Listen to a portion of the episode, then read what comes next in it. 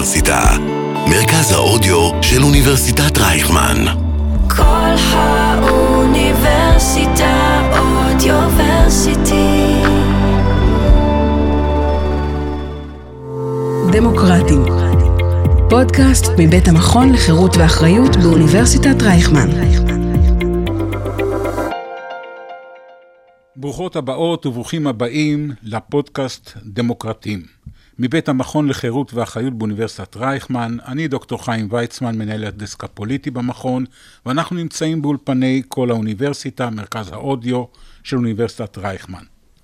איתנו היום זהבה גלאון, נשיאת מכון זולת, ופרופסור אסיף אפרת, ממלא מקום ראש המכון לחירות ואחריות כאן באוניברסיטת רייכמן. תודה לכם שאתם מתארחים בפודקאסט שלנו. אנחנו נמצאים ימים ספורים אחרי העשרה בדצמבר, יום זכויות האדם הבינלאומי, לציון ההכרזה לכל באי עולם ב-1948 באו"ם, ואנחנו נמצאים כבר 74 ימים בתוך המלחמה שהחלה ב-7 באוקטובר. מה קורה, זהבה גלאון, לזכויות האדם והאזרח בישראל מאז תחילת המלחמה? אני חושבת שאפשר לומר שהחיים מתחלקים עד לפני המלחמה ואחרי המלחמה, אבל אולי עוד לפני המלחמה הייתי אומרת, מ-7 באוקטובר, אה, או עד ה-7 באוקטובר ואחרי ה-7 באוקטובר, כי מה שראינו ב-7 באוקטובר, אה, השחיטה, האונס, המתקפה האיומה, זה פשעים נגד האנושות. וכשאנחנו רואים פשעים כל כך קשים נגד האנושות, אנחנו מצפים שאנשים שמחויבים כמונו להגנה על זכויות האדם, שאנחנו מציינים כל שנה את, אה, את יום זכויות האדם הבינלאומי, זה כבר חודש זכויות האדם הבינלאומי, אנחנו מצפים שהאנשים האלה שאמונים על ההגנה על זכויות האדם יתייצבו ויגנו באופן אה, אה, חד משמעי, בלתי מתפשר. אז האנשים האלה מהססים, האנשים האלה שרואים את עצמם בעיני עצמם פרוגרסיביים, לא רק שלא מגנים, חלקם גם, אה, קשה לי לומר אפילו את המילה הזאת, מצדיקים את מה שקרה, רואים בזה חלק מהמאבק הפלסטיני הלגיטימי, ואני אומרת את זה כמי שבמשך שנים חושבת שצריכה להיות כאן מדינה פלסטינית לצד מדינת ישראל, ונאבקת למען זכויות האדם של הפלסטינים. מה שהיה כאן זה פשעים נגד האנושות, אין להם מחילה, אי אפשר להצדיק אותם בשום מקרה. ואפילו ארגוני אה, נשים, כמו אה, ארגוני נשים באו"ם, שאנחנו מצפים שהם יבינו שמדובר כאן ב... הם יודעים, מה זה יבינו? שמדובר כאן באלימות מגדרית קשה, שנותנת לגיטימציה לטרור נגד נשים. לקח זמן וחודשיים, ואחרי הרבה ביקורת, אז הם גמגמו איזה משהו. אני מודה שזה יצר אצלי שבר מאוד מאוד גדול. אה, אה, ההתנהלות הזאת של אותם גופים שאנחנו מצפים שיהיו אמונים על הגנה על זכויות האדם, אני חושבת שאי אפשר להסכים לזה, ואנחנו חייבים להמשיך ולהגיד ש...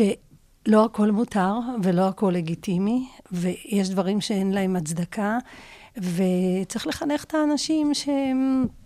הגנה על זכויות אדם היא כמובן לא רק בימים של שקט ושלום, אלא היא הגנה כוללת. אה, אה, אבל אם אני מדברת על הצד הזה, על החלק הזה שכרגע קרה ב-7 באוקטובר, זה מה שיש לי להגיד. אחרי זה אולי אני אמשיך להגיד על מה קורה אחרי. אוקיי. Okay. אה, המכון לחירות ואחריות מקיים סקרים בהיבטים שונים של זכויות אדם. אה, פרופסור אפרת, תוכל לפרט קצת, למשל, בנושא סובלנות הציבור לביקורת נגד המדינה, דברים מן הסוג הזה? מה, מה הממצאים מראים כן. לנו? אז אנחנו במכון לחירות ואחריות עוקבים באופן שוטף אחרי תפיסות אה, פוליטיות, אידיאולוגיות, ערכיות של הציבור בישראל. ולמעשה אנחנו רואים את התפקיד העיקרי שלנו כמכון במלחמה במעקב אחרי ההשפעות, ההשלכות של המלחמה על התפיסות הפוליטיות והערכיות של הציבור הישראלי. וכמובן חשוב מאוד לעקוב אחרי התפיסות האלה והשינויים בהם, כי אנחנו יודעים באופן כללי גם מהניסיון שלנו בעבר ומניסיון של מדינות אחרות, שמלחמות הן דבר לא טוב לדמוקרטיה. במלחמה הממשלה עלולה להתפתות ולקחת לעצמה עוד כוחות ועוד סמכויות, היא עלולה לנסות להשתמש בכסות של המלחמה כדי לדכא את היריבים הפוליטיים ואת הביטוי הפוליטי, הביטוי הפוליטי וגם הסובלנות של הציבור לביקורת עלולה לרדת במלחמה, עלולה להתפתח איזושהי כמיהה למנהיג חזק שרק יסדר פה את העניינים ויעשה סדר. עוד נגיע לזה, כן. ולכן חשוב מאוד לעקוב אחרי מה ש... קורה מבחינת התפיסות הדמוקרטיות בישראל, וזה חשוב במיוחד כי המלחמה הזאת מתחילה אחרי לא אחרי, אבל באיזושהי נקודת שיא של מאבק נגד ההפיכה המשטרית, תקופה שבה דווקא התחדדה התפיסה הדמוקרטית בישראל. קיבלנו שיעור uh, מרוכז באזרחות שנמשך uh, תשעה חודשים במהלך 2023, ואנחנו רואים לאורך השנה הזאת איזשהו שיפור בתפיסות הדמוקרטיות, ולצערנו הסקרים שלנו מתקופת המלחמה מראים על איזושהי uh, הידרדרות. אני אצביע פה על כמה נתונים שאנחנו אוספים, ולמעשה אנחנו יכולים לראות בבירור את השינוי שמחולל את המלחמה, מאחר ש... במעקב השוטף שלנו אנחנו עשינו סקר מקיף על תפיסות דמוקרטיות וערכיות ממש אה, בסוף יולי כחודשיים לפני המלחמה וגם במהלך נובמבר בעיצומה של המלחמה וזה מאפשר לנו ליצור איזושהי תמונה של לפני ואחרי ולראות מה בעצם האפקט של המלחמה. אז למשל כשאנחנו אה, שואלים אנשים האם צריך למנוע פעילות של ארגוני חברה אזרחית שמבקרים בחריפות את המדינה אז טרם המלחמה, בסקר שלנו ביולי, ביולי 37 אחוזים מהאזרחים, קצת יותר משליש, אמרו שצריך למנוע פעילות של ארגונים שמבקרים את המדינה, ושיעור הסבורים כך, שצריך למנוע את פעילות הארגונים, עלה ל-47 אחוזים, כמעט מחצית מהאוכלוסייה בנובמבר. אם אנחנו מסתכלים על העמדה הישראלית לגבי ביקורת מארגונים אה, בינלאומיים זרים, כאן שיעור התומכים באיסור על פעילות הארגונים האלה עולה מ-47 אחוז טרם המלחמה ל-58 אחוזים. כשאנחנו שואלים את הישראלים, האם אתם סבורים ש- שצריך להבטיח חופש ביטוי גם לאנשים שמתבטאים נגד המדינה? אז 67 אחוזים, שני שלישים מהאזרחים, סבורים שצריך להבטיח חופש ביטוי וביקורת טרם המלחמה, והשיעור של התמיכה יורד ל-54% בנובמבר. כלומר, המלחמה מייצרת כאן איזשהו אפקט שמחליש את הסובלנות של הישראלים לביקורת ומפחית את התמיכה בחופש הביטוי. איך אתם חשים בזה, בזולת? כן, אני רוצה להעיר בעניין הזה שתי הערות. האחת, גם אנחנו בזולת, אבל אה, בכלל גם ארגוני החברה האזרחית, חשים אה, שהם נמצאים תחת מתקפה.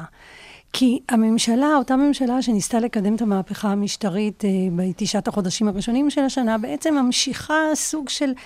סוג, אני לא, לא יכולה לומר מהפכה משטרית, אבל ממשיכה בסוג של מהלכים שהיא מנצלת, או הייתי אומרת, בחסות המלחמה, היא מבקשת אה, אה, לרסק, הייתי אומרת, אה, מושכלות אה, אה, בסיסיות של מה זה אומר הגנה על מיעוט בתקופת מלחמה, אה, למשל, כל היחס כלפי אה, אזרחי ישראל הערבים, ברצון שלהם למחות, או ברצון שלהם לקיים משמרות מחאה, או אפילו כנסים אה, באולמות סגורים, רדיפה פוליטית, אה, צמצום, הייתי אומרת, הצהרה גם של המרחב הדמוקרטי וגם צמצום של חופש הביטוי, אה, ביקורת עלינו אה, או על אחרים שבעצם אה, מבקרים את המדיניות הזו של השלטון בתקופת מלחמה. וחייבים להבין שהשלטון הזה, אני לא יודעת אם זה כל שלטון, אבל ספציפית השלטון הזה, הממשלה הזו בתקופת המלחמה, פשוט מרשה לעצמה להשתמש בחוקי חירום בצורה אה, נרחבת, רחבה, מעבר למה שנקרא בגבולות הגזרה הקיימים. ואני רוצה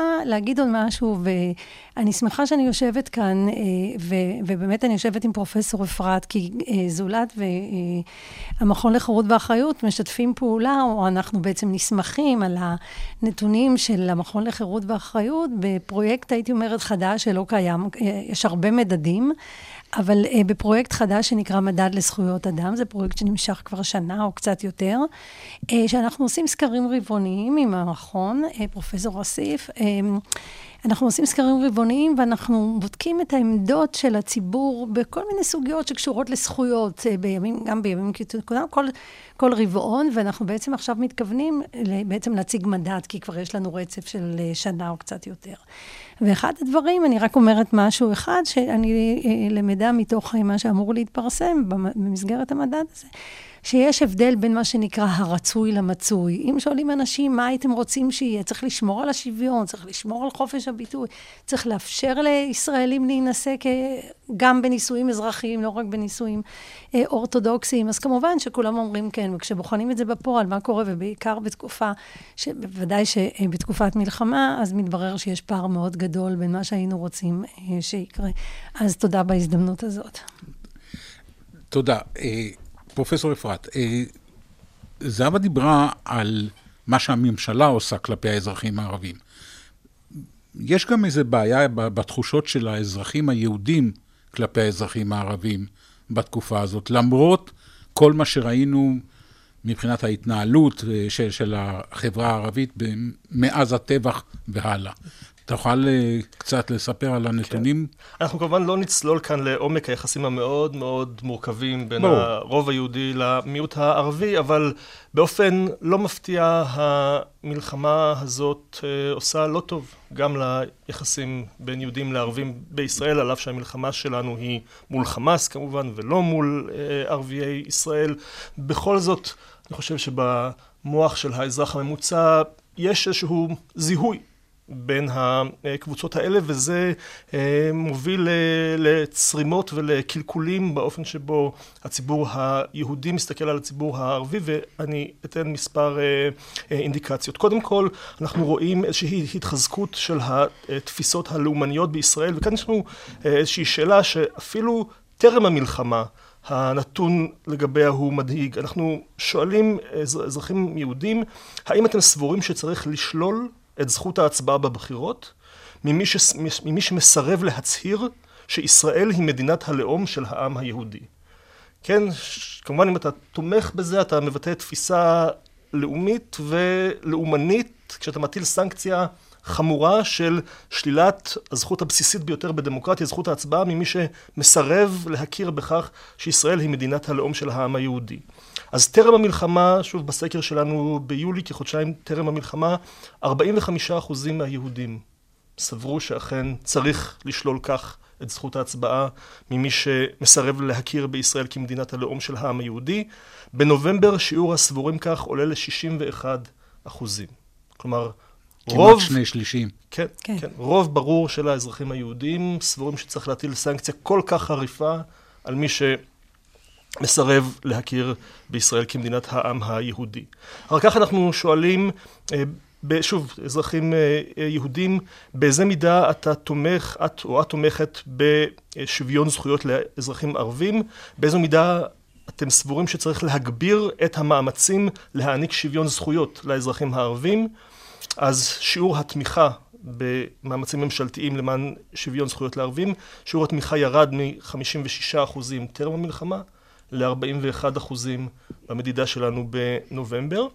והאינדיקציה הנוספת שאני אביא כאן לא נוגעת למחשבה או תפיסה לגבי שוויון זכויות, אלא אה, תפיסות לגבי האינטראקציה האישית שלנו כיהודים עם ערבים. וכאן אנחנו שואלים את הנשאלים שלנו, אה, אם אתה יכול לבחור אדם שייתן לך שירות, רופא, שיפוצניק, מוסכניק, ואתה יכול לבחור בין מקבל שירות שהוא, בין נותן שירות שהוא אה, יהודי או ערבי, או שזה לא משנה לך. מהי הבחירה שלך? אז טרם המלחמה, אחוז המעדיפים לקבל שירות ממוסכניק יהודי היה 29 אחוז. הרוב אמרו שזה לא משנה להם. אה, ואחוז המעדיפים מוסכניק יהודי בנובמבר עלה ל-47 אחוזים. כלומר, כמעט מחצית מהאזרחים היהודים מעדיפים לקבל שירות מאיש מקצוע יהודי. אז אנחנו רואים שגם ברמת האינטראקציה האישית וגם מבחינת החשיבה על סטטוס וזכויות, אנחנו רואים כאן נסיגה בעקבות המלחמה. אבל זה חלק מ... אני חושבת שזה משקף את הדה-לגיטימציה שנעשית כאן לאזרחים הערבים בימים כתיקונם. אמ, התיוג שלהם כאויב, ובעיקר על ידי ראש הממשלה, ובעיקר בקואליציה הספציפית הזו, כל הדיונים על, אמ, הייתי אומרת, על עליונות יהודית, כל המצע שסמוטריץ' ובן גביר לצורך העניין מקדמים, וההתייחסות, גם באפרופו הפשיעה, הרצון להתייחס לערבים כאויב, זאת אומרת, להחליט שמטילים, שאפשר להטיל עליהם מעצרים מנהליים, או אפשר להכניס אה, שב"כ לבחינת הפעילות, אה, אז כל הדברים האלה בעיניי מתייגים את הציבור הערבי כאויב. זה, ואנשים לא לוקחים בחשבון שבמ... בפשיטה האיומה הזו שעשה החמאס בדרום על יישובי העוטף, אה, נלקחו בשבי גם אזרחים ערבים ונרצחו גם אזרחים ערבים וכולנו היינו באותה סירה ו, וממשיכים ל, ל, לפמפם לציבור, הייתי אומרת, לשטוף את המוח של הציבור שהערבים הם אויב, שהם לא אזרחים שמגיעות להם זכויות שוות, וזה לא מפליא שהנתונים שהציג פרופסור אפרת הם, הם כל כך מזעזעים, שגם ברמת האינטראקציה, אתה, רק שלא יבוא, הנה, סיפרה לי חברה שהזמינה במונית, בגט, לא משנה, באחת החברות, אז אה, אה, פתאום הגיע לה אה, נהג ערבי, והיא הייתה בהיסטריה, בפעם הבאה שהיא צלצלה מונית, היא אמרה רק שלא יהיה נהג ערבי. זה, זה בלתי מתקבל. זה מותר? זה אפשרי? אני לא חושבת שזה אפשרי, אבל היום הכל אפשרי. אם ראש הממשלה לא לוקח אחריות ומגלגל אותה לעבר אחראים, אחרים, אז הכל אפשרי. מה זה עושה לחברה שלנו? לחברה שלנו בכלל, לא, לא רק לערבים, שזה מובן שזה נורא, אבל בכלל לנו, גם כיהודים שחיים במצב הזה, מה, מה זה עושה לנו? אני חושבת שזה, הייתי אומרת, אה, מקבע, או אפילו יותר מרחיב את תחושת הניכור. בין יהודים לערבים. אני חושבת שזה מפורר את המרקם העדין ממילא, עדין ממילא, או שברירי, אולי זאת דרך להגדיר את זה, ביחסי יהודים ערבים. עכשיו, אני חושבת שאנשים לא מפנימים שבסופו של דבר מדובר באזרחים, ואנחנו חיים ביחד, ונצטרך לחיות ביחד, וצריך להבין איך מנהלים את הדבר הזה ביחד, ולכבד את ההגדרות והשאיפות של האזרחים, שהם רואים את עצמם גם חלק, נניח, מהלאום הפלסטיני, והם רואים את עצמם חלק, מגדירים את עצמם פלסטינים אזרחי ישראל, או חלקם ערבים אזרחי ישראל, אני לא נכנסת, אין לי טעם... את הסמכות בכלל אה, לקבוע איך אדם מגדיר את עצמו, אבל אנחנו אזרחים של המדינה הזאת, ואני חושבת שהגיע הזמן אה, להגן על הזכויות של המיעוט, ובמקום כל היום לפגע בו, וכל האמירות האיומות האלה, המשסות האלה. ובסוף, בסוף, בסוף, בסוף, אני חושבת, אה, זה עניין פוליטי. זאת אומרת, זה נורא גם תלוי ממשלה, איזה ממשלה יש. איך היא מתייחסת לציבור שלה, האם היא מקבלת אותו כשותף לגיטימי בקואליציה, האם היא מחוקקת חוקים שבאים אה, לשרש אפליה, או היא מעמיקה את האפליה. בסוף זה הכל מתחיל ונגמר בזה. אני רוצה להעיר אה, הערה, להוסיף איזושהי כוכבית לדברים שאמרתי. אנחנו מודדים כרגע, ומה שהצגתי כאן, זה מייצג כמובן את האפקט המיידי. קצר הטווח כן. של המלחמה, המדידה שלנו בנובמבר, בשיאה של המלחמה. עכשיו, כאן יש שתי אפשרויות. ייתכן שהאפקט הזה הוא אפקט קצר טווח, קצר מועד, אפקט חולף, וכשנסתכל עוד אה, חצי שנה או עוד שנה, הגישות יחזרו לקדמותן. ואם היום אנחנו נרתעים מהמוסכניק הערבי, אנחנו נשכח את זה בעוד חצי שנה ונחזור למוסך אה, הערבי. אז זו אפשרות אחת. אפשרות שנייה היא שנוצר כאן באמת איזשהו נזק ארוך טווח. למרקם היחסים בין אה, יהודים וערבים, אבל את זה אנחנו נראה כמובן עם הזמן. אחד הממצאים המעניינים, בעיניי לפחות, בסקר, זה העלייה בשיעור הישראלים שמוכנים לקבל מנהיג סמכותי ויעיל, גם אם הוא לא פועל באופן אה, דמוקרטי. אה, מה הממצאים, ואחר כך אותך אני ארצה לשאול, מה המשמעות לחברה הישראלית, לדמוקרטיה הישראלית? אז כאן אנחנו שואלים בסקרים שלנו איזושהי שאלה שמופיעה גם בסקרים דומים שנערכים במדינות אה, אחרות, והמטרה היא באמת לברר את המחויבות של הציבור לדמוקרטיה בצורה הבסיסית. אה, האם הציבור מוכן לקבל אך ורק מנהיג שפועל לפי העקרונות הדמוקרטיים, הוא מחויב לעקרונות הדמוקרטיים, או שאנחנו מוכנים לקבל גם אה, הנהגה שמציעה לנו פתרונות קסם, פתרונות קלים ויעילים, תוך סטייה מעקרונות הדמוקרטיה. ואני חושב שכמובן השאלה הזאת קיבלה משנה תוקף ומשנה חשיבות לאור אה, הגלים או הגל של ההידרדרות הדמוקרטית בעולם בשני העשורים האחרונים, העלייה של מנהיגים סמכותניים מאורבן וארדואן וטראמפ בארצות הברית. אה, ואם אנחנו בישראל חשבנו שאנחנו דמוקרטיה חזקה ויציבה עם כל הפגמים והבעיות שלנו, אז גם התפיסה הזאת שלנו התערערה בראשית אה, השנה הנוכחית, כשראינו שגם הממשלה הדמוקרטית שלנו עלולה לבחור לערער את יסודות הדמוקרטיה, אז לכן השאלה הזאת מקבלת משנה חשיבות, אה, וגם כאן אנחנו רואים שבאופן מצער, אם כי לא לגמרי מפתיע, המלחמה מחזקת את איזושהי כמיהה של חלקים בציבור למנהיג חזק. אז uh, כאן אנחנו שואלים את השאלה הזו בגרסאות שונות.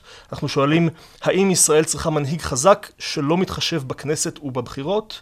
אז כאן שיעור המבקשים מנהיג חזק עלה מ-27% טרם המלחמה ל-34%, כלומר שליש מהישראלים מזדהים עם הכמיהה הזאת למנהיג חזק. כשאנחנו שואלים, האם אתם מוכנים להצביע למנהיגים שמציעים פתרונות יעילים אך בלתי דמוקרטיים. גם כאן שיעור המוכנים להצביע למנהיגים כאלה עולה מ-26% טרם המלחמה ל-35% היום. כלומר, יש לנו שליש מהאזרחים בישראל שאומרים בצורה ברורה שהם מוכנים לקבל מנהיגים שפועלים בצורה שאינה דמוקרטית. אמ, זה מעניין, אה, זה לא מפתיע, זה, בוא, בוא נאמר ש... אווירת המלחמה וההתמשכות שלה מייצרת הלך רוח כזה. זה לא מפתיע, ובאמת גם על רקע המנהיגים הסמכותניים אה, אה, בעולם אה, שת, שתיארת. אני רוצה לספר רגע משהו. עוד לפני המהפכה המשטרית, לפני 23, במחצית 22, אה, מכון זולת פרסם דוח שנקרא דמוקרטיה לכאורה. ואנחנו סקרנו את מצב המשטר בישראל. זה דוח מאוד מאוד מקיף, והדוח הזה התייחס בעצם לתקופת כהונת אה, ראש הממשלה נתניהו, הכהונה הראשונה שלו והשנייה שלו. עכשיו אנחנו בכהונה השלישית שלו. וכבר אנחנו הראינו, בכלל עוד לפני המהפכה, חצי שנה לפני המהפכה המשטרית, הדוח הזה הראה שישראל אף פעם לא באמת הייתה מופת לדמוקרטיה ליברלית. זאת אומרת, זה לא שהיינו איזה דמוקרטיה וגר זאב עם כבש וחדי קרן התרוצצו באחו והכל היה נפלא. לא, זה לא היה. אה, אה, ו, ודווקא התקופה של נתניהו כראש ממשלה בעצם חיזקה את כל ההיבטים הסמכותניים האלה, בין 96 ל-21, ואנחנו ראינו איך נתניהו, בהיותו ראש ממשלה, כבר אז, עוד לפני הדרמה הגדולה של מהפכה משטרית, בעצם דרדר את ישראל צעד אחר צעד במורד, ה, הייתי אומרת, ההנחה או, לא, או לאו דווקא הנחה, אלא התמונת, יצר תמונת מצב שישראל כבר לא דמוקרטיה, היא מדינה שהולכת לעבר סף סמכותנות. זאת אומרת, לא מדובר רק במנהיג סמכותני, אלא מדרדר את המדינה למדינה סף סמכותנית. זה בא לידי ביטוי בחקיקה, אה, בשורה של חוקים. הכנסת אה, בעצם במקום להיות מגן או לבצר את ההגנה על זכויות האדם, במקום להגן על זכויות האדם, נתנה יד לראש הממשלה, לראש ממשלה כזה, שהוא הייתי אומרת סמכותני, גם אם הוא עדיין לא השתמש בכלים אנטי-דמוקרטיים, נתנה לו אה, יד וכוח לחוקק שורה של חוקים שהצרו את חופש הביטוי, את המרחב הציבורי. אני רשמתי כמה, כמה דוגמאות, פגיעה בחופש עיתונות, ניסיון למנוע השתתפות פוליטית של אזרחים ערבים בבחירות. אנחנו, אם אנחנו חוזרים חזרה לעניין האיסור אמ, כניסת ארגוני החברה האזרחית לבתי ספר, שורה של דברים. אי אפשר להימנע מלהזכיר את חוק ההסדרים ותקציב דו-שנתי, כל מיני מהלכים שכל אחד בפני עצמו, חוקי החרם והנכבה, כל אחד בפני עצמו, אוקיי, אז הציבור דיבר על זה, כתבו על זה קצת, הזדעזענו קצת, אבל כשמקבצים את המכלול הזה, בעצם רואים שנוצר לנו כאן סוג של מנהיג סמכותני, שמדרדר את המדינה לעבר מדינה סף סמכותנית, ועכשיו גם יש נכונות של הציבור לקבל את העובדה שאם הוא ישתמש במהלכים שהם לא בהכרח דמוקרטיים או סמי דמוקרטיים, זה עובר, אפשר לחיות עם זה. וזה לדעתי תוצאה של מה שקרה ב-23, של המהפכה המשטרית. זאת אומרת, יש ציבור שאנחנו ראינו במהפכה המשטרית בעצם אה, אה, קטסטרופה, נאבקנו אה, נגדה. ויש ציבור שחשב שזה בסדר, שאפשר, כל המהלכים האלה גם דרדרו את האמון בבית המשפט העליון, וכשהגיעה המהפכה המשטרית, אז גם הציבור הזה לא ראה בעיה, מדרדר האמון, אז אפשר להצר את צעדיו של בית המשפט, אפשר להחליש אותו. זה לא משנה שראש הממשלה משתמש בזה גם לצרכיו האישיים, לצורכי הישרדות פוליטית וכל הדברים האלה. נוצרה מין לגיטימציה בקרב חלק, וגם ראינו את זה במח... גם בסקרים שנעשו, זה בסדר, זה חלק מפעולה לגיטימית. יש כאן קבוצה באוכלוסייה שראתה בזה משהו לגיטימי. אני מסכים לחלוטין עם זהבה שעבור רוב אזרחי ישראל המהפכה המשטרית של ראשית 2023 נחתה כרעם ביום בהיר, אבל אם אנחנו מסתכלים אחורה, הזרעים נזרעו לפחות מאז 2009, אני חושב, מאז שנתניהו חוזר שנייה, כן. לשלטון, בתהליך נכון. מאוד uh, איטי והדרגתי. אבל מאוד ברור כשעוקבים אחרי נכון. העקבות האלה. אה, אבל אז הגיעה המחאה כנגד. ההפיכה המשטרית, ואני חושב שבאמת החודשים שמינואר ועד ספטמבר, הם הפיחו בנו את התקווה שהישראלים הם בעלי מודעות דמוקרטית יותר חזקה ממה שחשבנו, והם בעיקר נכונים לצאת ולהילחם על הדמוקרטיה שלהם, כי בסופו של דבר ההפיכה המשטרית, לפחות עד, עד ספטמבר, לא הצליחה. מה הצליחו נכון. להעביר? את, את עילת הסבירות. נכון. בסדר. אבל, זה, אבל צריך, קודם כל, אין ספק שהמהפכה המשטרית זה דבר, ההפגנות נגד המהפכה המשטרית זה היה הדבר הכי מרגש שקרה נכון. כאן בשנים האחרונות. אחרי שהם בעצם, הייתי אומרת, אה, חירבו, אני אגיד את זה ככה, את ספר האזרחות, ובבתי הספר, אה, מה, מה יכולת ללמוד, ופתאום אתה לומד אזרחות פעילה תוך כדי תנועה, זה היה דבר מאוד מאוד מרגש. אבל אנחנו צריכים לזכור, אנחנו מדברים על חלק מהעם, אנחנו מדברים על חלק. ואני מתרגשת כמובן, ואני מתלהבת, ו... אבל אנחנו מבינים שנכון, הם לא הצליחו, אה, יש לזה כל מיני שיקולים פוליטיים גם, אה, וכל סיבות ושיקולים, אבל טוב, אנחנו בפאזה אחרת. כן, אבל מה ש... אחרי כל מה שתיארתם, לגבי מצבה הלא מזהיר של הדמוקרטיה הישראלית, הסקר של המכון לחירות ואחריות מוצא שהישראלים, סליחה על הביטוי, מבסוטים מהדמוקרטיה שלהם, מרוצים מהדמוקרטיה. כלומר, אולי יש פה פערים בהבנה מה זה דמוקרטיה, אבל אולי תאמר לנו את הנתונים קודם. כן, אז אנחנו שואלים את המשתתפים בסקרים שלנו שאלות שונות לגבי התפיסות והעמדות שלהם, ואנחנו גם שואלים אותם באיזו מידה את, אתה סבורים שישראל היא מדינה דמוקרטית. אז כאן אנחנו רואים עלייה קלה ביחס לתשובות שקיבלנו ביולי, אז הציון הממוצע על סקאלה של 1 עד 10 ביולי היה 6.2. ובנובמבר הוא 6.9. אה, באיזו מידה אתה מרוצה מתפקוד הדמוקרטיה הישראלית, גם כאן עלייה קלה מ-5.1 טרם המלחמה ביולי ל-5.6. את זה אני מייחס לאיזושהי נטייה טבעית בזמן מלחמה. להביע תמיכה במדינה ופטריוטיות וגאווה במדינה, ואם אומרים לנו שהמדינה שלנו היא לא דמוקרטית, אז אנחנו דווקא נעריך את המדינה שלנו ליותר דמוקרטית. אז יש פה גם אה, אולי ראייה לא נכונה או עצימת עיניים מכוונת, וגם איזשהו אפקט של פטריוטיות ואמון במדינה שלי במהלך המלחמה. אני מסכימה שזה, שזו כנראה התשובה. אה, תוקפים אותנו, יש הפגנות נגדנו, אנחנו מפציצים בעזה, וכל התמונות בעולם, וקורים דברים איומים בעזה, ו-20 אלף הרוגים, אז, והם מותחים ביקורת חריפה על ישראל. אז אנשים רוצים לה, להרגיש שהם חיים במדינה שהיא בטח עושה את הכל כמו שצריך, והיא בטח מגינה על זכויות אדם, ובטח היא לא אה, פועלת סתם או הורגת סתם. אז אני יכולה להבין את זה, שזה חלק מתגובה כזאת, אמ, והיא משלבת בתוכה גם התעלמות הייתי אומרת, כמעט מלאה ממה שקורה שם. כלומר, מה שקורה אצלנו ומה שקורה אצלם זה שני דברים שונים. נכון. זה לא מזכיר את uh, אנחנו מול הרשות הפלסטינית. כלומר, אנחנו שולטים שם, ושם לא בדיוק יש דמוקרטיה, אבל בחצי, או בצד שלנו של הקו הירוק, אנחנו דמוקרטים. אפשר לעשות את החלוקה הזאת? טוב, אני מזמן חושבת ש... שזה, לא, מה זה מזמן? זה לא אני. חושבת שזה לא אפשרי בכלל. אבל אני רוצה לתת דוגמה שממשיכה לרגע את הדיבור על המהפכה המשטרית. אחד הדברים לדעתי שפחות שמו עליהם דגש, על האפקט של המהפכה המשטרית, זה שלא לקחו בחשבון שבעצם הממשלה הזו גם רצתה לקדם מהפכת אפרטהייד בשטחים. צריך, צריך לקחת את זה בחשבון, צריך לראות את כל אה, ההסכמות עם אה, סמוטריץ', העובדה שהוא קיבל אחריות במשרד הביטחון. זאת אומרת, המהפכה המשטרית זה דבר הרבה יותר רחב. זאת אומרת, הייתה כאן מגמה או רצון או ניסיון לייצר מהפכה על כל השטח. זאת אומרת, המהפכה היא על כל השטח, עלינו ועל הפלסטינים. אני מדברת על ה... כרגע על הגדה, על השטחים הכבושים, אני לא מדברת על עזה כרגע. אז זה מה שקרה, זה סיפור נפרד. קשור, אבל סיפור נפרד לרגע. ו, ואנחנו לא שמנו לב איך הדברים האלה השפיעו בעצם על ההתנהלות ועל הדמוקרטיה הישראלית. כדי לתחזק בסוף משטר ששולט על מיליוני בני אדם 56 שנה, כדי לתחזק את הדבר הזה, אתה צריך בעצם לרסק את אותם מנגנונים הביקורתיים, הייתי קוראת להם, שומרי הסף, אוניברסיטאות, תקשורת חופשית, שנניח מביעים ביקורת על מה שקורה שם. שלטון רוצה לתחזק שלטון, הוא לא רוצה עכשיו שימתחו ביקורת על מה שקורה בשטחים. אז מה זאת אומרת דמוקרטיה? אז דמוקרטיה פוגעת גם במנגנונים שלה עצמה, שבעצם מותחים ביקורת על המדיניות הזו. אז יש לזה קשר, הכל קשור, ובסוף יצטרכו למצוא פתרון מדיני. אה, אוקיי, אני חושב שזה קצת אה, מוביל אותנו.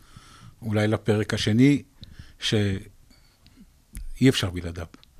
אה, את מנהיגה פוליטית, היית מנהיגה פוליטית. היית זה טוב. בדיוק. תראי, את כבר פעם אחת היית וחזרת. לא, לא, זה לא יקרה. אז אולי זאת השאלה הראשונה, לא אנחנו צפויים לעוד קאמבק? לא, זה לא יקרה. אה, תראה, אני התייצבתי אה, לנסות להציל את מרץ, לצערי לא הצלחתי, לא עברנו את אחוז החסימה. אני ממשיכה להיות מעורבת פוליטית כמובן, כי אני כל כך הרבה שנים ב... בזירה הפוליטית, זירה ציבורית, זירה פוליטית. עכשיו אני בזירה של החברה האזרחית במכון זולת. אני חושבת שאחד הלקחים, זה, זה משפיע על הפוליטיקה, אחד הלקחים הגדולים שלי בעקבות המהפכה המשטרית, שהכנסת לבדה לא יכולה להיות מענה, או לא יכולה לתת מענה למה שממשלה כזו דורסנית, כמו שהייתה ממשלת נתניהו, מבקשת לקדם, ולחברה אזרחית יש תפקיד מאוד מאוד משמעותי. מכיוון שהתחלתי את הפעילות הציבורית שלי בחברה האזרחית, אחר כך הלכתי לפוליטיקה, עכשיו חזרתי, אני סוגרת מעגל, טוב לי איפה שאני. טוב, זה עוד מה שנקרא חזון למועד. אוקיי. אה, אבל אה, בכל זאת ראיתי סקר אה, השבוע. ועם כל ההסתייגויות לגבי סקרי בחירות, בעיקר כשאין בחירות, תמיד, אבל כשאין בחירות על אחת כמה וכמה. בכל זאת, סקר אה, מעריב מהשבוע האחרון מראה שאיחוד בין העבודה ומרץ אה, יניב 11 מנדטים בבחירות הבאות לכנסת. אני חושבת שהטעות הקולוסלית שלנו הייתה שלא התאחדנו לפני הבחירות. יכול להיות שכל מה שדיברנו עכשיו על המהפכה המשטרית ועל האפקטים שלה בכלל לא היו קורים.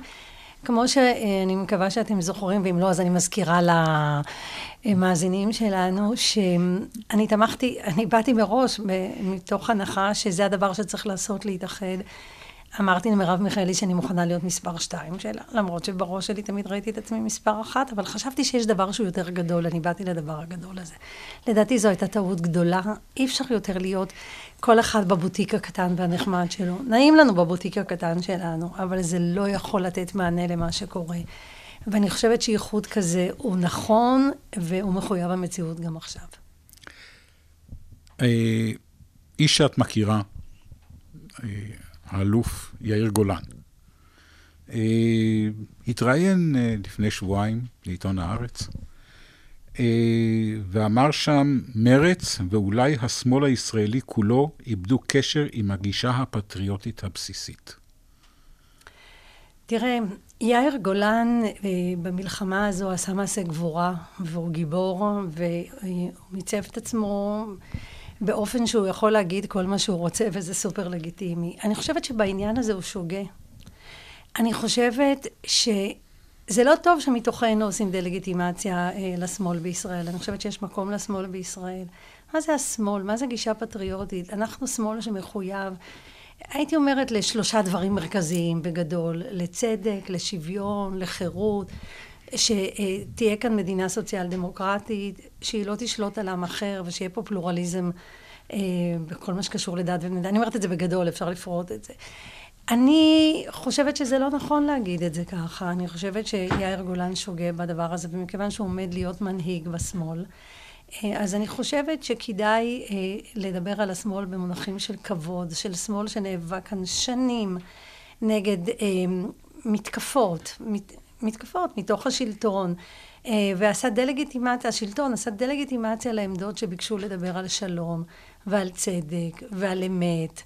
ועל חברה אה, מתוקנת. ואני חושבת שהדבר המרכזי שצריך לצאת מהדברים האלה, שבעצם שאלת קודם אם אפשר להפריד בין השטחים למה שקורה כאן, יש דברים שהם בלתי ניתנים לחלוקה. זאת אומרת, ההבנה הזאת שצדק ושוויון, כמו חירות ואמת, זה דברים שבלתי ניתנים לחלוקה. אתה לא יכול להפריד ביניהם, והכל קשור. כמו שכשאנחנו בזולת, אנחנו מדברים על זכויות אדם, אנחנו אומרים כל הזכויות קשורות. האוניברסליות והפוליטיות והפרטיות, הכל הכל, והחברתיות וכל מה ש... הכל קשור, אי אפשר להפריד. אנשים חיים במושגים של הפרדה, ואז אומרים שאנחנו פחות פטריוטים. זה ציער אותי לקרוא את זה, אני חייבת לומר. אני מרגישה פטריוטית ישראלית לא פחות מאף אחד אחר. אני חושב שזאת נקודה נפלאה לסיים בה. אז אני רוצה בבקשה להודות לכם. תודה רבה לך, זהבה גלאון. תודה רבה. לך, פרופסור אסיף אפרת, על שהייתם איתנו תודה. היום. תודה לכל האוניברסיטה, מרכז האודיו של אוניברסיטת רייכמן. תודה לכם שהייתם איתנו. ניתן להאזין לפודקאסטים שלנו בכל האפליקציות האפשריות, ספוטיפיי, אפל פודקאסט, יוטיוב, ובאתר המכון לחירות ואחריות. שמרו על עצמכם והיו טובים.